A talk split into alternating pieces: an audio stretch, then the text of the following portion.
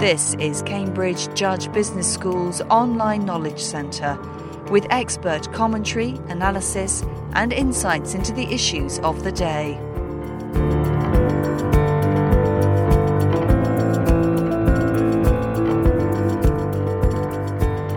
The face and culture of Western banking are undergoing massive change.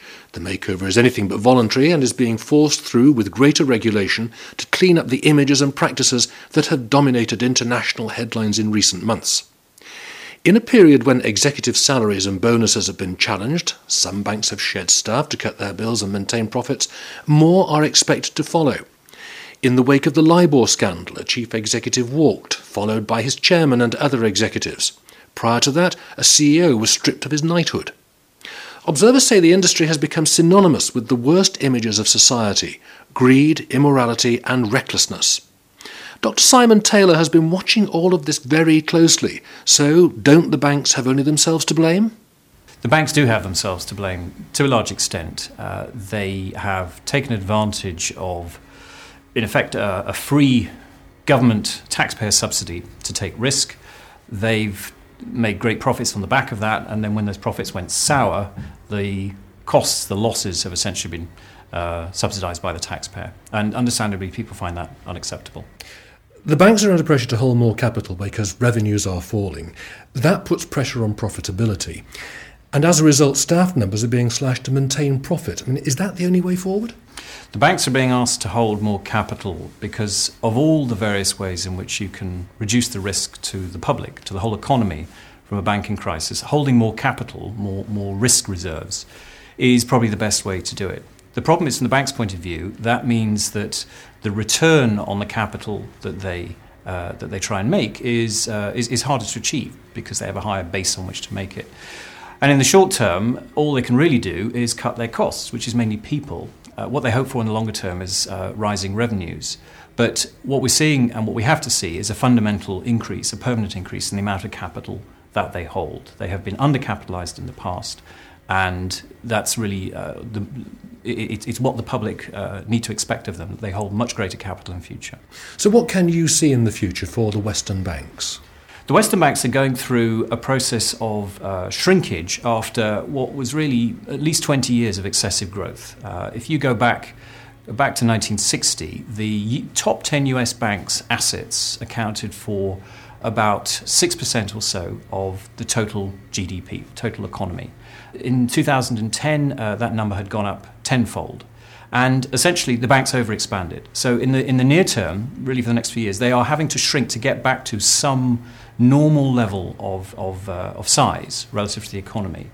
Beyond that, I think they face really quite slow growth. If you think of a rich, mature economy like the US, the UK, people's financial services are pretty well taken care of. There isn't really much fundamental growth in either retail services or, or, uh, or, wholesale services. The banks are essentially a mature industry, and they just have to live with that. There's nothing wrong with that. Uh, but that does mean that even after the, the, the size adjustment has taken place, uh, we should expect the banks to be a much less exciting and more slow growing part of the economy. How much of this is cyclical, low points followed by a return over time to steady growth and profitability? There is a long history of the banking system going through what you might call booms and busts. Banks do periodically lend too much, uh, they become overconfident, they become uh, euphoric, and they lend too much to real estate. Sometimes it's retail real estate, sometimes it's commercial, sometimes it's land, sometimes they lend too much to foreign countries. And so there is, there is a certain ebb and flow. What we saw in the last crisis was something much bigger and with far more damage to the rest of the economy. So I think it's impossible to say that we can ever prevent banking uh, crises. What we can prevent, or at least what we should hope to prevent, is those crises endangering the whole economy the way they did in 2007 8 and imposing such enormous costs on those outside the banking system.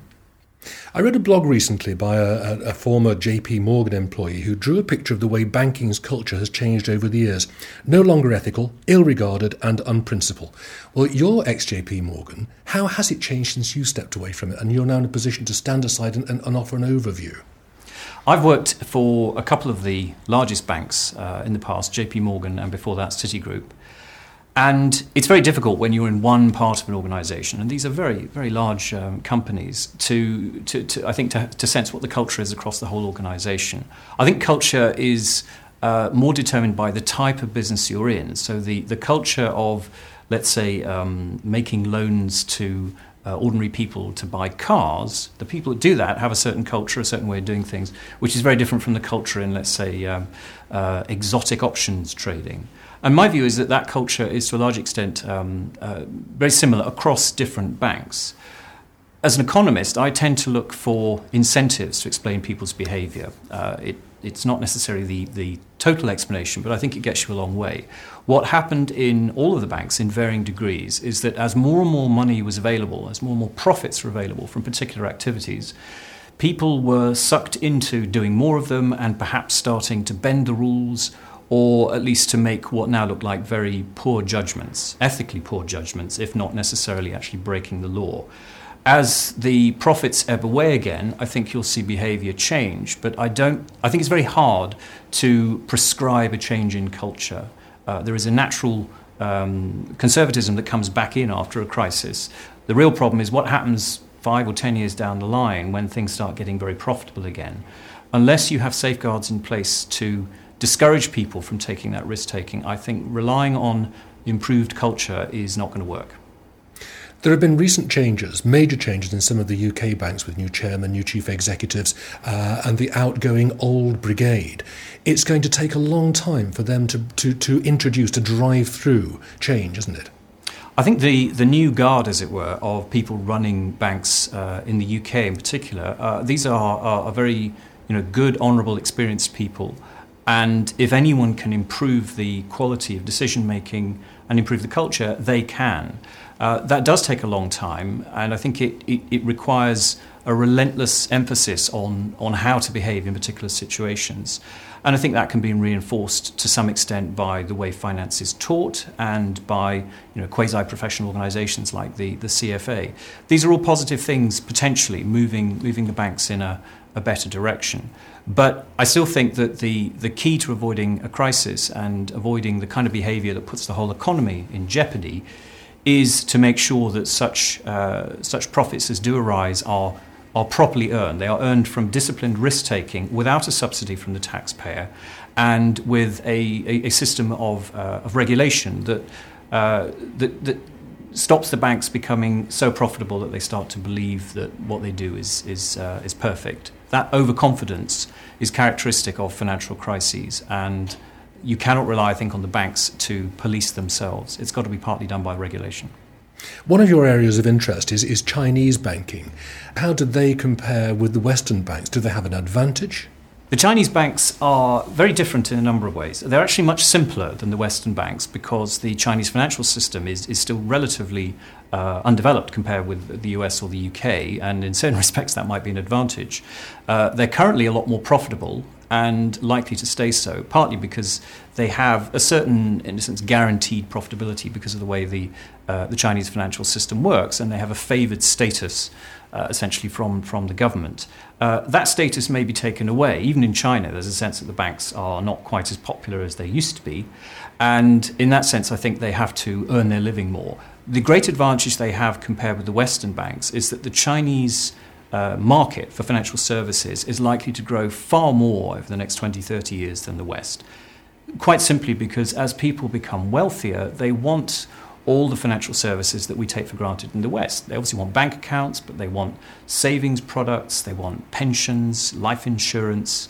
And these things are beginning to develop in China, but most people have um, still very, very limited financial services. That means enormous growth uh, for the banks and possibly other financial institutions. Whereas in the West, it's a saturated, mature market, so the growth is going to be much less. Simon Taylor, thank you for your time.